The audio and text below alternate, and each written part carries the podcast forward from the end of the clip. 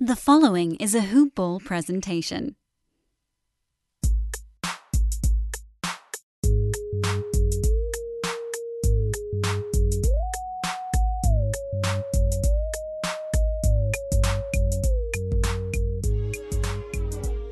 What is going on? It is the Hoop Ball Clippers podcast, recording on a Sunday morning after the Los Angeles Clippers beat the Charlotte Hornets 125-98.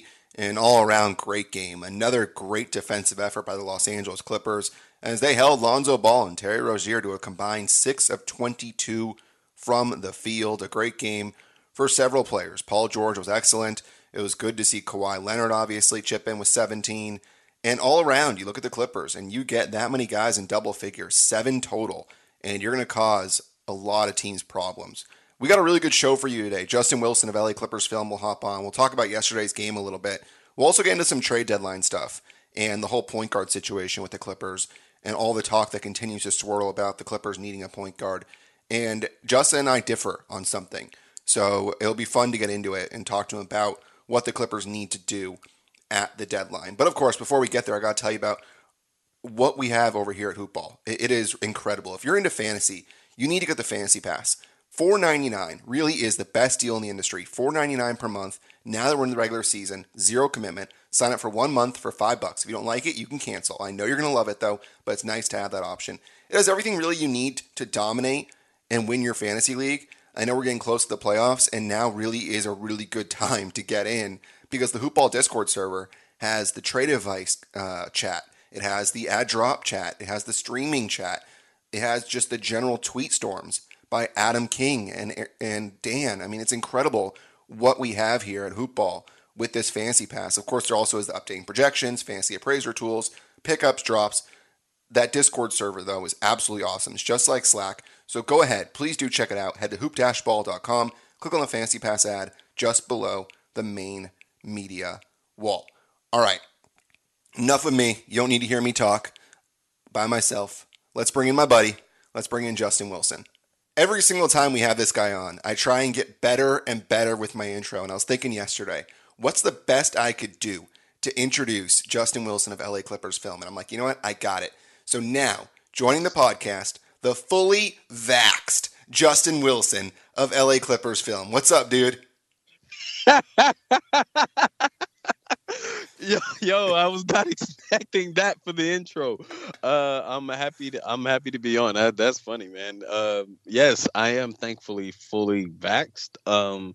It's a blessing to be one of the people that can benefit from the miracle of modern medicine in 2021. So I'm happy to be healthy. I'm happy to be here to talk some Clipper basketball on this we're recording this Sunday morning, afternoonish. Yes, sir. I mean, I was pumped to have you on, and I am just stoked to talk about the Clippers with you. But before we get to the meat of the podcast, which is going to be talking about the trade deadline, the point guard situation, where the team is, the doom and gloom that continues to surround this team, I do want to chat about yesterday. I didn't really get a chance to watch a whole lot since I was out with my wife, but caught some things here and there.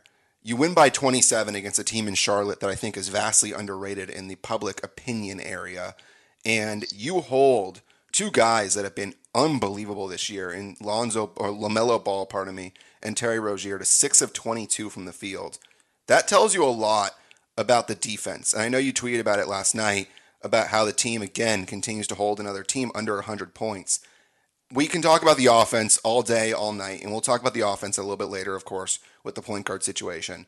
But the defense, man, is starting to rear its head, and it's something I talked to Shane Young about during the the All-Star break. And I said the frustrating thing with this team is they've got the pieces. When you have PG, when you have Kawhi, when you have Pat Bev, when you have Zoo, when you have guys that can play defense, it's frustrating when they don't. But now I think we're starting to finally see what this team can do defensively, right? No, absolutely. I said this a few days ago that this Clippers team, their issue is not inability on defense, it's consistency. And, to me, it's it has maybe a little bit to do with the fact that they have an age issue. It seems like they have kind of an issue with summoning that defensive level of intensity on a game-to-game basis. But, yeah, the last couple of games, they've looked to be a little bit sharper on that end of the floor. And as we head towards the stretch run here, heading into the playoffs, I'm really hoping that we see their defensive potential on a more consistent basis.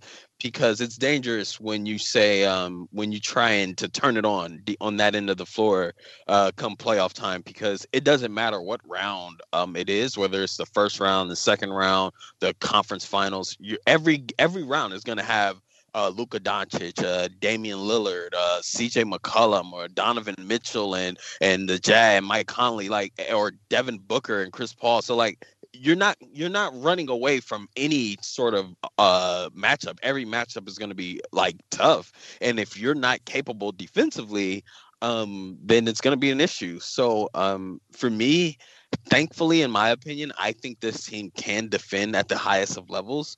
And offense isn't an issue. It's just a matter of whether or not they can put together 4 rounds worth of defense. And it starts now. We're in a stretch run, and we defended Dallas well over that 2-game road series against them, and then we came home yesterday. I think we did a really good job defensively again. So this is we often talk about offensive streaks, right? This is a defensive streak that we may be building, and that's something that I'm hoping that we see for at least the next 10 games, because consistency on that end is what's going to carry us. We have an elite offense. Let me ask you something, because I've always said that I'm not someone that can break down game film quite like you and other guys on Twitter, whether it's someone like Shane or someone like Justin Russo on Twitter. I mean, you guys are able to look at these sets and figure out what's going on, and you guys have obviously, you played the game, you analyzed the game.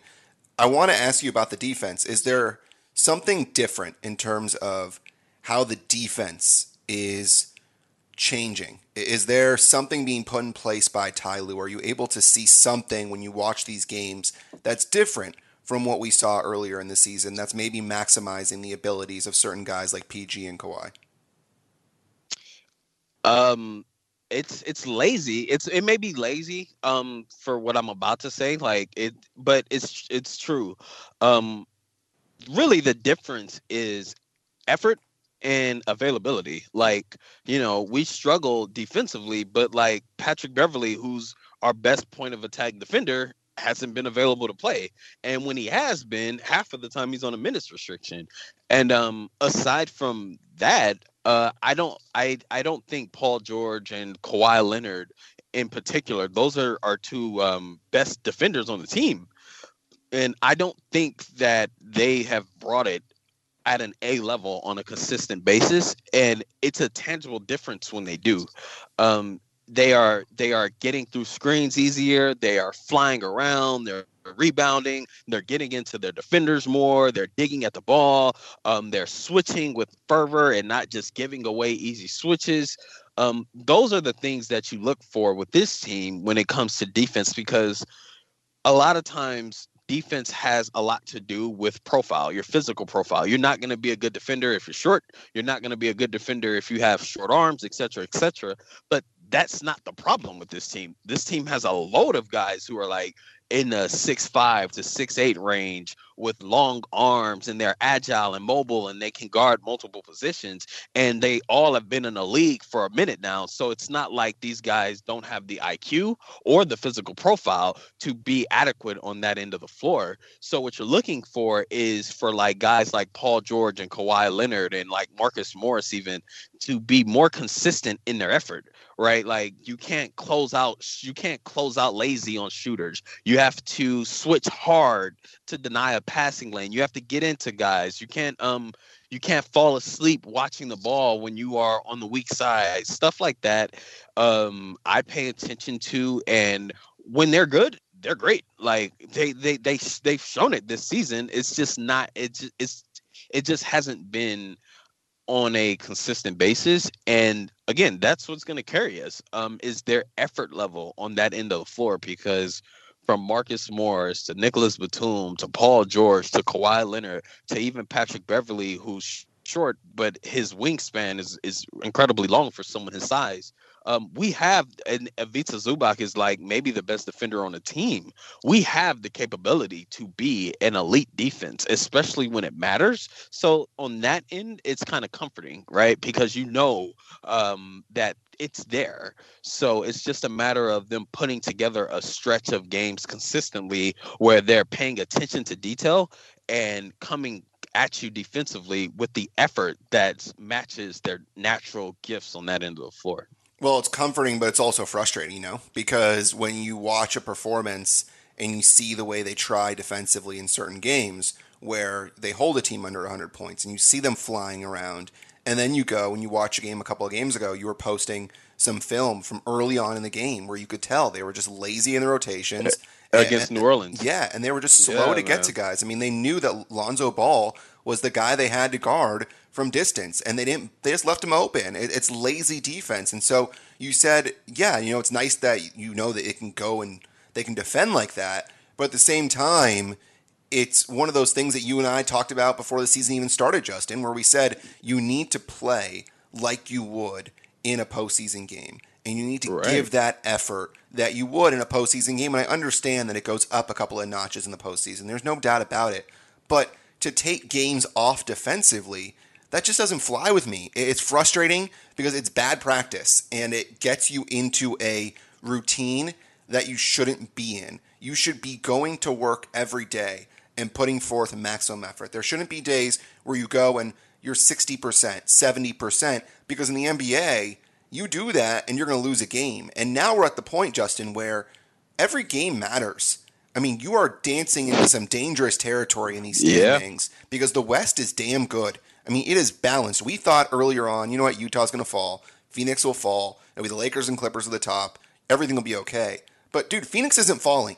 And Utah is still really good. And there are teams behind the Clippers that are going to threaten. So they need to start acting as if every game is important. Because if you put forth the defensive effort that they did yesterday and you stop guys like Rozier and Ball like they did yesterday, you're going to win a lot of games. But it's comforting that they can do it, but it's frustrating that they're not doing it. Well, you know, I was I actually like last week I was talking to someone that's like really high within the Clippers front office, and he told me there is no magical scheme to help you defensively, especially when this team has the defensive talent that they do. It's all effort. It's all effort. And, you know, the thing that with this team is, again, they have an age issue where sometimes they just look so old, and it really shows themselves. It really shows itself on that end of the floor. It shows itself on offense, too, at times, but really on that end of the floor, that's a little worrisome because it's a matter of can they be that good defensively consistently and consecutively when the playoffs come. But I have faith that like they're locked in now. We're in a stretch run. And, you know, one thing I wanted to say was the Clippers operate in pretty good process most of the time on offense. Right. But, you know, some nights teams are just going to make shots, which is what happened on the second game that we played against Dallas last week. And that's why we need our defense to carry us on a consistent basis, because there will be a night every here and there where we're not making shots. You know, over the last like 13 games or so, we're shooting 35% from three, which honestly accounts for a lot of our struggles, because if you are shooting that poorly from three, even though you're getting good shots, it's a problem if you're not defending on top of that. You're compounding that issue. So I think as we kind of positively regress soon and we find our three ball back, we know we should be in solid waters as far as like the as far as the record is concerned. But yeah, that end of the floor is what I'm locked in on, and that end of the floor is what I'm paying attention to as we head towards the playoffs, because that'll tell us a lot. Yeah, and talking about the offense, I mean, yesterday they shot 52% overall, which you're going to win a lot of games shooting 52%. And you mentioned 35% from three. That's exactly what they were yesterday, 12 for 34. And more importantly, from two, they were really good. I mean, they were 33 of 52 on their twos yesterday. I mean, that's really, really good. And they finally got to the free throw line, which is something that everyone's been talking about. And Paul George got fined because of it, that they haven't been getting the calls. And they finally got to the line 23 times yesterday. And they made all their free throws. That doesn't happen often where a team goes 23 of 23 from the stripe. So you shoot the way the Clippers did yesterday, you're going to win a lot of games. And when PG is 8 of 14 from the field and 4 of 8 from 3, and he's putting together performances that we saw earlier in the season, and you add in 10 assists from him, then you're going to win a lot of games. So I don't think that we have any really questions about the offense. I think we know the offense will be there.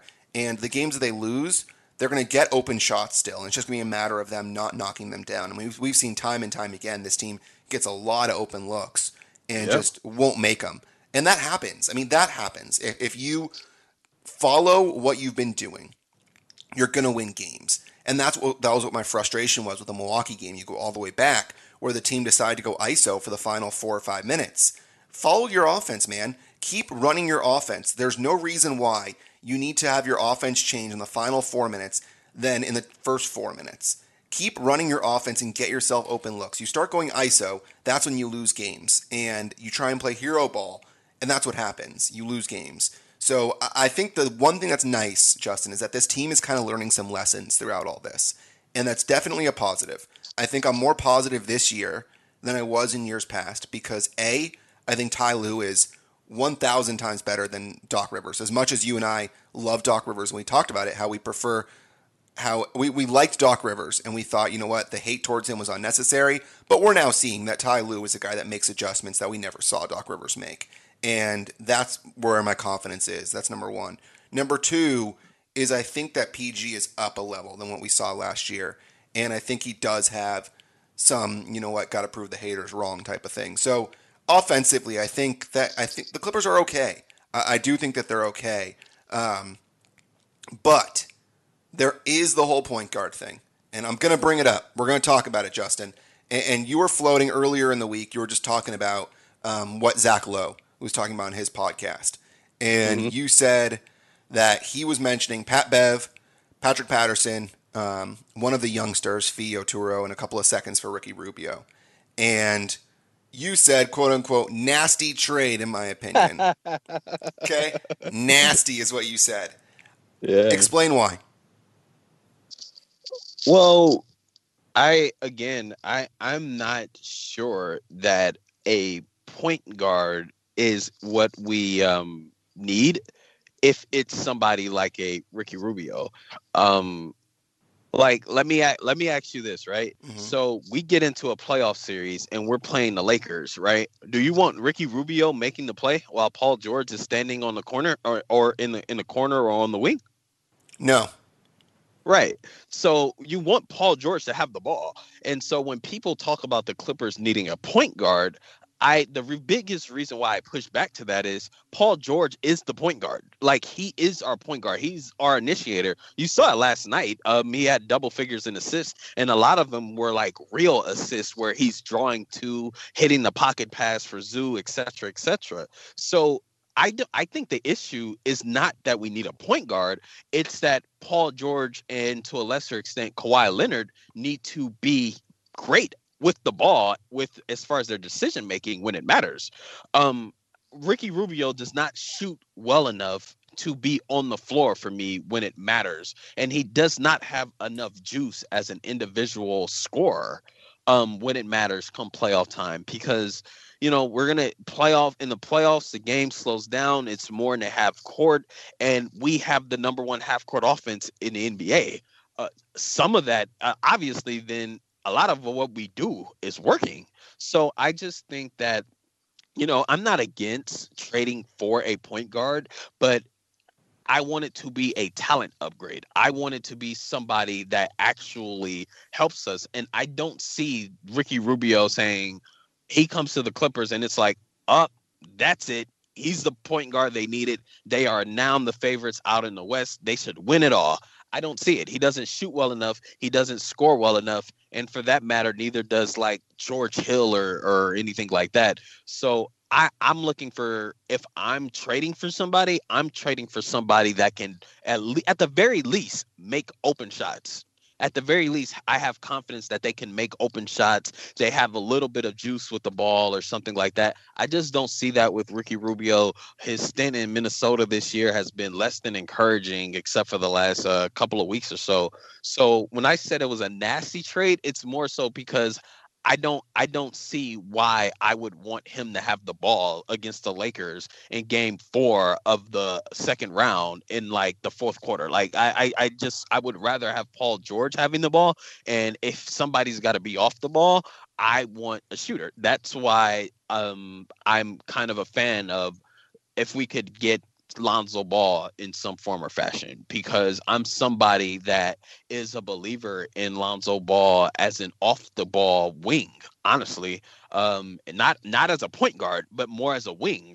And he's somebody that I think actually fits with what we are trying to do and the makeup of this team. Ricky Rubio, George Hill, not so much. Let's take a quick break from our conversation with Justin to talk about our friends at MyBookie. March Madness is in full swing. The NBA second half is here, and I know you just want to make a couple of bucks. You wonder, where can I do that? I'll tell you where. MyBookie.ag.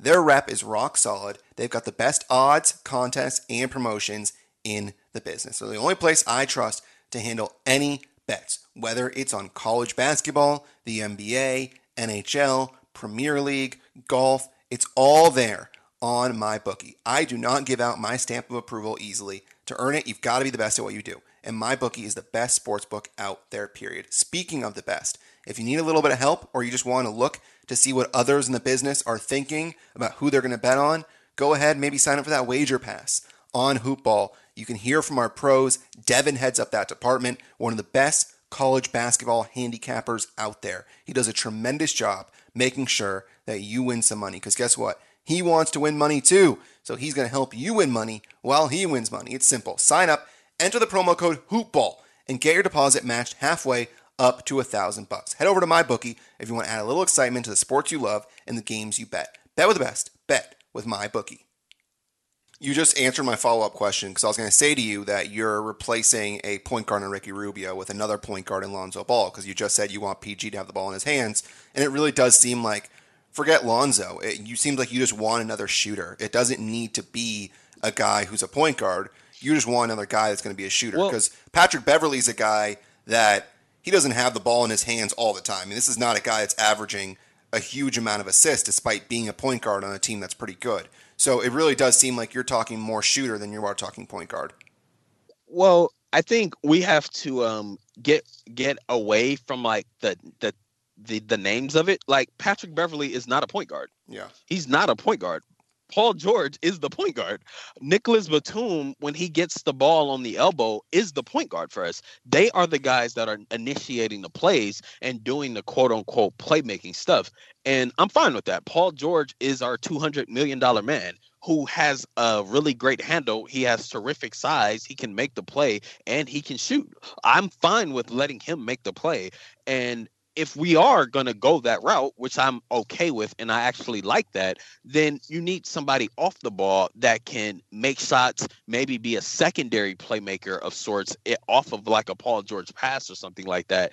And Lonzo Ball can do that. Lonzo Ball is having a career year, but if anyone's watched, he has not been the point guard there. He's not playing on the ball. In fact, the Pelicans are doing a lot of having Zion bring the ball up the court and initiate stuff. They're having Brandon Ingram initiate stuff. And even in college, his best attributes were off the ball. So I just don't. I think when people think of Lonzo Ball, they think of a point guard, but he's actually not really a point guard. He's a 3-and-D guy, much like Patrick Beverley is, except he has a little bit more juice as a passer. And, you know, sorry if I'm being long-winded here, but if you look at how the Clippers fare offensively this year when they've been healthy and Patrick Beverley has been on the floor, they've been fantastic. So the issue is not to get an upgrade at point guard, Patrick Beverley is just fine playing off the ball next to Paul George. The issue is finding the backup for Patrick Beverley in the event that he gets injured. It's finding somebody that can replicate what Patrick Beverley brings.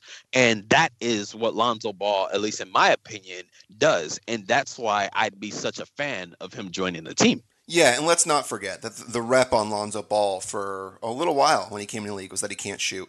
And his numbers still aren't that good. I mean, he's shooting 42.5% this year.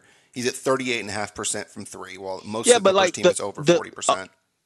But like, he takes, like, I think his 3-point rate is at like 60%. Like, he takes a ton of threes. So when you say that he shoots 42%, it's not as bad as you think, because he's all of those, almost all of his shots are coming from three. That's why his 3-point percentage is like 38, 39%. But which almost mirrors his actual field goal percentage. And that's why, again, like, he's not the dynamic point guard that a lot of people think that we need, but he is a player that we need because he replicates a lot of what Patrick Beverley brings to the table. And to give us the exact stat, it's 64% of his shots are threes. So there you go. Yeah, 296 attempts. And 461 attempts total, 296 attempts from three. So yes, for sure. The still, he's below 40%, and he only shoots 42.5% from the field. So it's not a guy that shoots all that well. But here's where I want to bring something up, because in that post that you said, when Pat Bev obviously was in it, one of the things you said was that in order the solutions for PG and Kawhi to be healthy and for the team as a whole to be healthy, I think we need to stop with this whole, when the team is healthy, this team is going to be unstoppable. I think we finally need to hit this point, and people need to understand it, and they need to stop bringing it up. This is a team that's filled with injury-riddled players. It's filled with PG, Kawhi, Patrick Beverley. Those three guys continue to get hurt every single year. We need to now stop saying, well, we would have beat you if the team was healthy. Guess what? Part of basketball is having availability and being able to play. And at this point, as great as Patrick Beverley is and how good the Clippers are when he plays versus when he doesn't play, you now need to start focusing your attention towards guys that you know are going to be available. And that's the thing now where you bring up that trade. I'm okay with it because you're not using the other guys. You are trading away pieces in Patrick Beverley, not available. Patrick Patterson, rarely use him. Sure, it's nice when he chips in every once in a while. Fionnoturu, the Clippers have shown that they struggle to develop players. Terrence Mann has been very good. Apart from that, so far, nothing. And a couple of seconds. The couple of seconds will end up probably being pieces you're not going to use anyways. So you bring in a guy like Ricky Rubio. You bring in a guy that is going to be available for you. Yes, Rubio himself does get injured from time to time, but you have a guy that can be a floor general when you need it. You don't need to play him 30 minutes a game. He doesn't come over here to play 30 minutes a game. He's going to be okay if he plays less than that. He was playing less than that when Russell was healthy. He understood his role. You need a guy that can come in and play the role of point guard when you have PG off the floor or you have somebody else that's not available. And that's why I'm okay with that deal, because you're trading a lot of guys that you're not using for someone that you might. That's why I'm okay with that deal. That's fair. The team definitely could use an orchestrator of sorts when Paul George isn't on the floor, because I mean the offense looks a lot different and oftentimes worse when Paul George isn't the one initiating and making the plays. So, I mean, from that vantage point, I understand. I understand that. I just would caution that like Ricky Rubio is not going to make us dramatically better. Oh, for sure. No, it's more of having an available body, Justin. Yeah, absolutely. I that's and you know, Patrick Beverley's injury history. A lot of people don't pay attention to it, but like he only was able to play 20 minutes a night in the bubble. Yeah. You know, and you know, we can't. He's too important to the team to be this injury plagued. So if for nothing else, we get somebody at the deadline for Pat that can just play, that is an available body. And, you know, God bless Reggie Jackson. you know, he's been a godsend this year, given his veterans minimum deal and what he's been able to do as far as a fill-in. But like, if we go into the playoffs with him having to play significant minutes at the point guard position, it's dangerous. It's dangerous. It's Russian roulette there. So yeah, I'm with you on that. Oh, look at that. Yeah, that's my biggest issue, honestly. And all these trades that keep being brought up. I prefer Lonzo Ball, though. Yeah. Oh, dude, me too. Absolutely. And I love the way Lonzo has played defense ever since UCLA.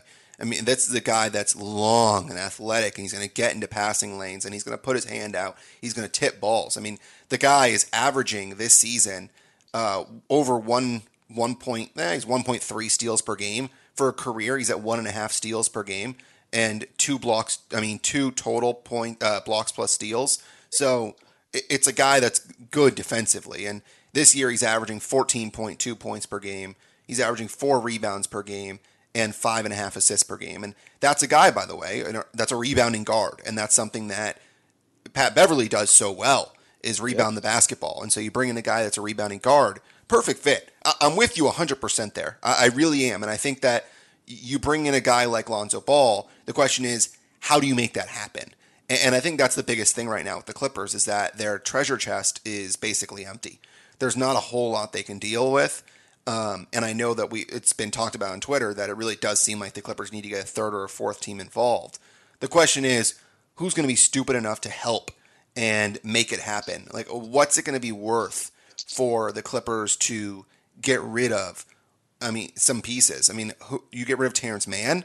Do you get rid of Patrick Beverley? Who wants Patrick Beverley? That's the question, right?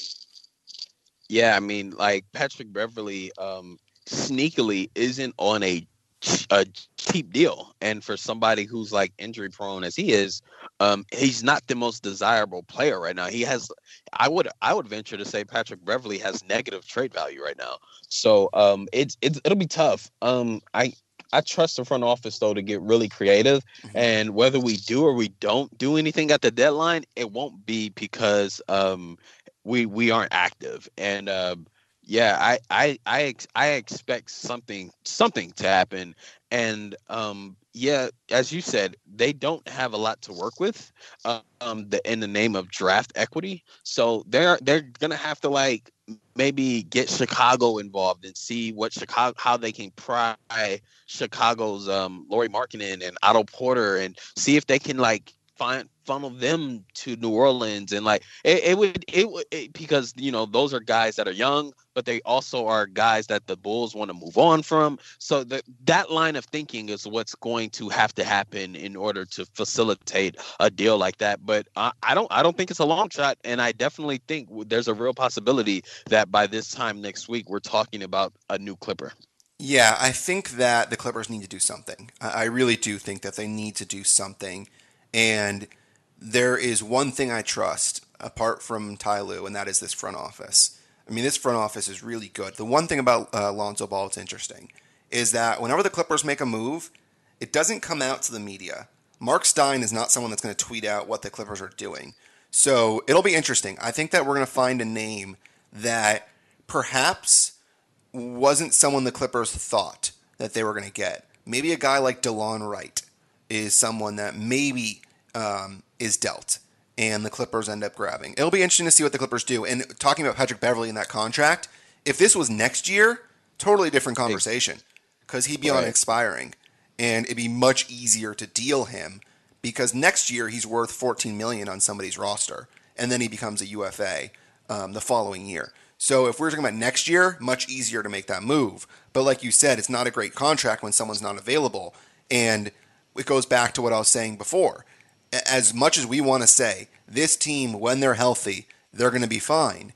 How often, man, are we watching this team in the playoffs and we see Blake Griffin go down? We see Chris Paul go down. We see Austin Rivers get destroyed in the face. I mean, how many times do we see somebody on the Clippers get hurt in the postseason? It's just what happens with this team. So you need to focus on availability. And I think that's my biggest point with these deals. You need to start having guys that are going to be on your roster and available in the playoffs. Nah, I couldn't have summed it up better myself. You know, it fit matters, but like, you know, availability trumps all. Like, we need to get people in the rotation that are going to be on the floor. And yeah, I agree with you. I agree with you. We are at a point here where we need guys who are healthy enough to be on the floor. And, you know, I don't wish injuries on nobody. But the reality is that the team in front of us, the Lakers, are down both of their stars. You know what I mean? This is a chance for the Clippers to really, really make a move towards the end of the season. And it can be aided if we can trade for somebody who will get on the floor and play and be productive. By the way, Delon Wright averaging 10.5 points per game this year with 4.5 rebounds and 5 assists, and he's shooting 40. I played against him in high school. Did you really? Yeah, I at Lusinger, before he went prep, I played against him in high school, and you know, the last thing on my mind was Delon Wright becoming an NBA player, let alone a good one. Wow. But he's fantastic. He's a huge guard and good guy. Wow, that's fascinating. And he's a guy that can play the point and also be the shooting guard, and he shoots really well. So 46% this year, he's shooting 36.5% from three. So, I mean, fine, but he's a guy that chips in everywhere, and he is averaging 1.5 steals per game with 0.5 block per game. So kind of similar, when you look at Lonzo Ball, apart from obviously the scoring, and he's a little bit better of a 3-point shooter, Lonzo Ball, than DeLon Wright, just numbers wise. So, and I think he'll cost less, but I think that something's going to happen. I think something has to happen. The reason why I bring up DeLon Wright is because I think Killian Hayes is the guy that Detroit wants to build around. I don't think they have any business messing around with a guy who's 28 years old and DeLon Wright, but he's 6'5", someone that could chip in. Who else? Let's say the Lonzo Ball is too hard to get. Who else would you want to see as a possible Clipper that fits the mold? And what's interesting is I'm going to say that because I also think that we can kind of pivot off the whole point guard thing based on your whole PG is a guy that's going to have the ball in his hands. I think it wouldn't surprise me if we go off what you just said, that more of a shooter comes in than a point guard guy. Well, I don't necessarily think it needs to be a shooter. Mm-hmm. I think what they need is someone. If you are going to make a trade now, obviously Lonzo Ball is someone that he's turning in a career year and he's a great fit. But even if it's not Lonzo Ball, if we could find a way to get a Victor Oladipo, without giving up Ivica Zubac, I'm all for that 100%. 100% they do not trade Zoo, by the way. There is no way you can trade Zoo. That would be the stupidest move by this franchise.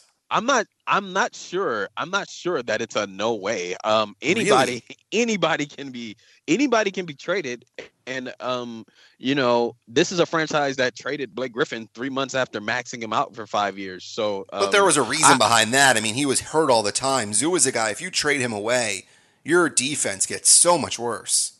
I agree. And replacing him is not easy. And you are giving away one of the few, if not the only significant young player that you have on the team. So I do think it's unlikely that they trade Zoo, but I'm not ruling it out because even with Zoo right now, you could argue that they don't look like a title contender. You know what I mean? I mean, they don't look like a true title contender, even with Zoo.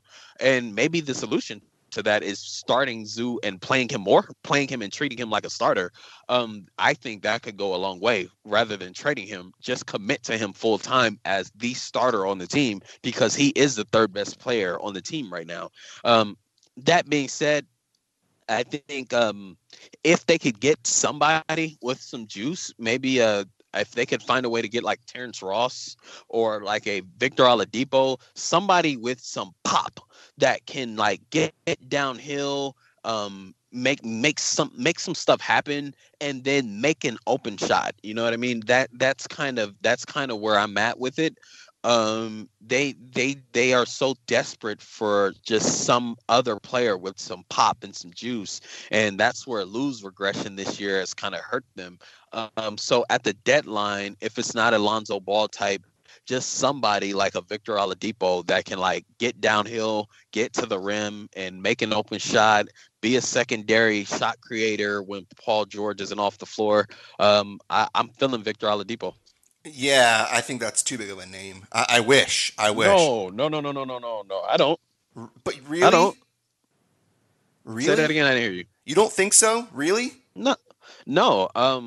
He's an expiring who's going to want max money, which is going to push a lot of teams away. And he's not the youngest of guys anymore. And he has injury history. So I think he really is somebody that,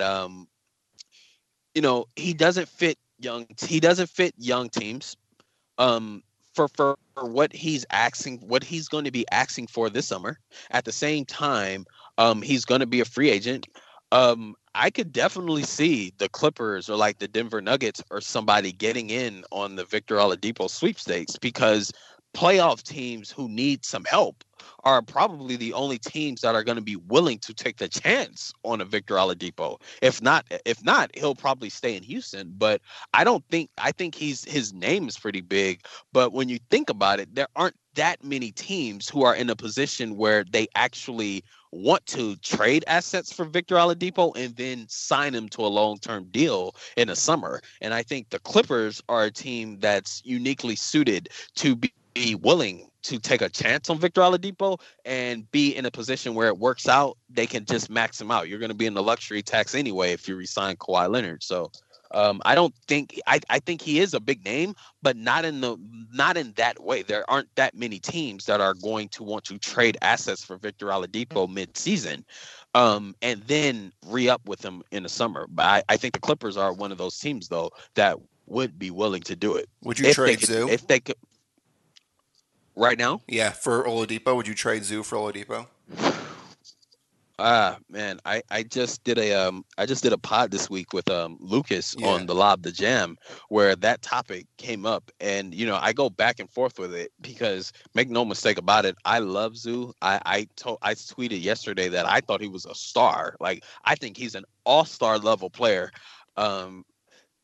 I lean no. I honestly lean no. Yeah, me too. But I mean, they need shot creation so bad that I don't know. Like if Andre Drummond gets bought out and he becomes your starting center with Victor Oladipo, is that the worst thing in the world? Yeah, if Drummond's playing 30 minutes a night and he's eating into Zoo's minutes, yes, it is. No, Zoo wouldn't be in the equation. Oh, got it. Okay, so you're saying if you trade Oladipo for Zoo and you end up with Drummond on the market as the fill-in, right? Yeah. I'm not sure how efficient Drummond's going to be. I think he's more of a numbers guy than he actually is as a player.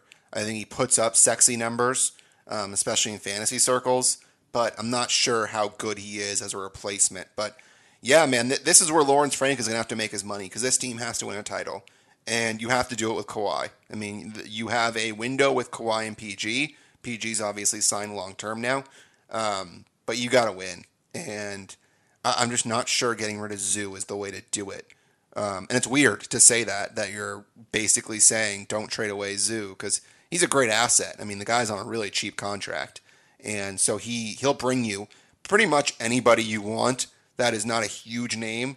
I think if a team wants to build around him, I think it would make a lot of sense. It's crazy, man. It's really tough to figure out, and it's going to be interesting. But I think that we both agree that something's going to be done in the next few days. I can't imagine that that the Clippers will let the deadline go without doing something. Yeah, it has to happen. Yeah. Well, it's always great talking to you, Justin Wilson. LA Clippers Film is where you can see him on Twitter.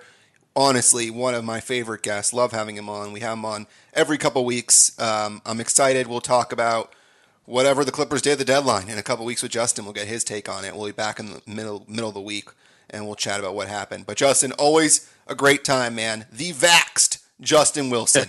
Big thanks, man. Thank you for having me. Hopefully we do. Hopefully we trade at the deadline for like Lonzo and or Victor Oladipo, and I could be like a prophet or something, and I can come back and say, see, but we'll see what happens. It wouldn't surprise me. Justin Wilson, everybody.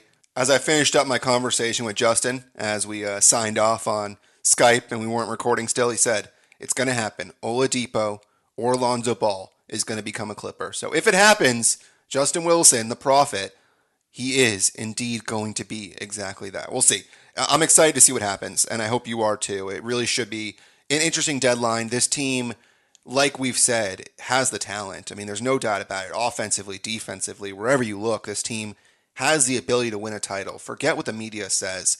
There is no team that is more disliked in the media after the Lob City Clippers than the Clippers at this point. And understandably so, because it's a team that continues to get picked for the title and a team that continues to fail to get to the Western Conference Finals. And so you can't get the accolades that the Clippers want to get in the media without winning. And so the Clippers have to put up or shut up. And that's exactly what I think they're going to do.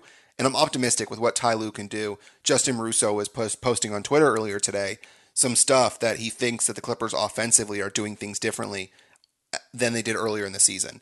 And that's really positive. It shows that he's continued to build, continuing to throw stuff in there. And once we get to playoff time, there's going to be stuff that teams haven't seen. So I'm optimistic about what this team's going to do, especially offensively. Defensively, they've got it. I mean, they have guys that can play defense. I just think that there's one or two more pieces they need to beat a team like Brooklyn, because it's going to be tough to beat Brooklyn. We'll see what happens with Anthony Davis and LeBron and their health, but it's going to be tough, obviously, to beat the Lakers. Utah's good. I think the Clippers can beat Phoenix in a playoff series. I just don't think they're good enough. I think they have some pieces that are nice. I just don't think that they're as good as the Clippers. So we'll see. Before we do get there, though, I got to tell you about our friends over at Manscaped. Is there anything better than the fresh mowed grass at the ballpark on opening day? How about freshly groomed balls? Our sponsors at Manscaped, the global leaders in below-the-waist grooming, are here to help you strike out your bush for good. It's a whole new ballgame, folks, and Manscaped is trusted by over 2 million men worldwide. Join the movement. Get 20% off plus free shipping with the code HoopBall20 at Manscaped.com. I'll tell you, these products are no joke. So easy to use. I have all the confidence in the world with the best tools for the job at Manscaped. Manscaped has the redesigned electric trimmer. The Manscaped engineering team spent 18 months perfecting the greatest ball hair trimmer ever created, the Lawnmower 3.0. They make sure that anytime you want to shave, you do not have those cuts that you will get once in a while. You use that razor and you got that bleeding, or you try and use your scissors, you accidentally snip, things happen, and they're not pretty. So go ahead and use the Manscaped products. They make sure that you clean up nicely and look good, smell good.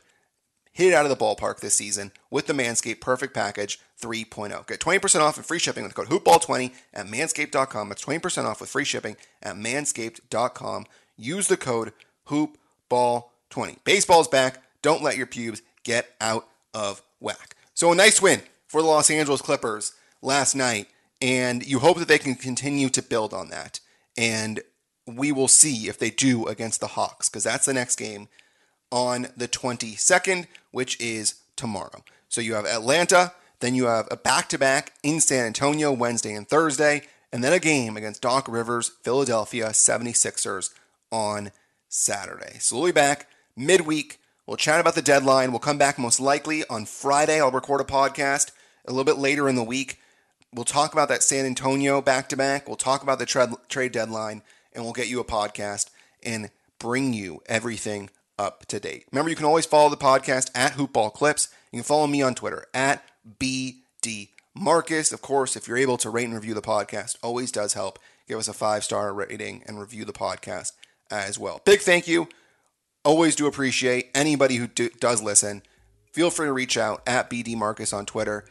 Let me know what you think and any guests you want to have on. So until next time, I'm Brandon Marcus, and go Clips.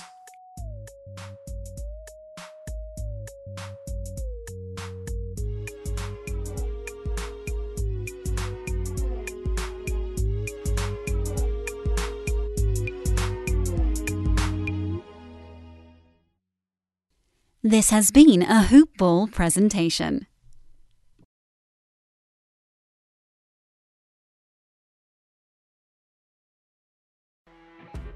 You know when you're listening to a true crime story that has an unbelievable plot twist that makes you stop in your tracks? That's what our podcast, People Are the Worst, brings you with each episode. I'm Rachel. And I'm Rebecca. We're identical twins who love true crime cases that make you say, "Didn't see that coming," and we hate the people responsible for them. Listen to People Are the Worst now on Apple, Spotify, or wherever you get your podcasts.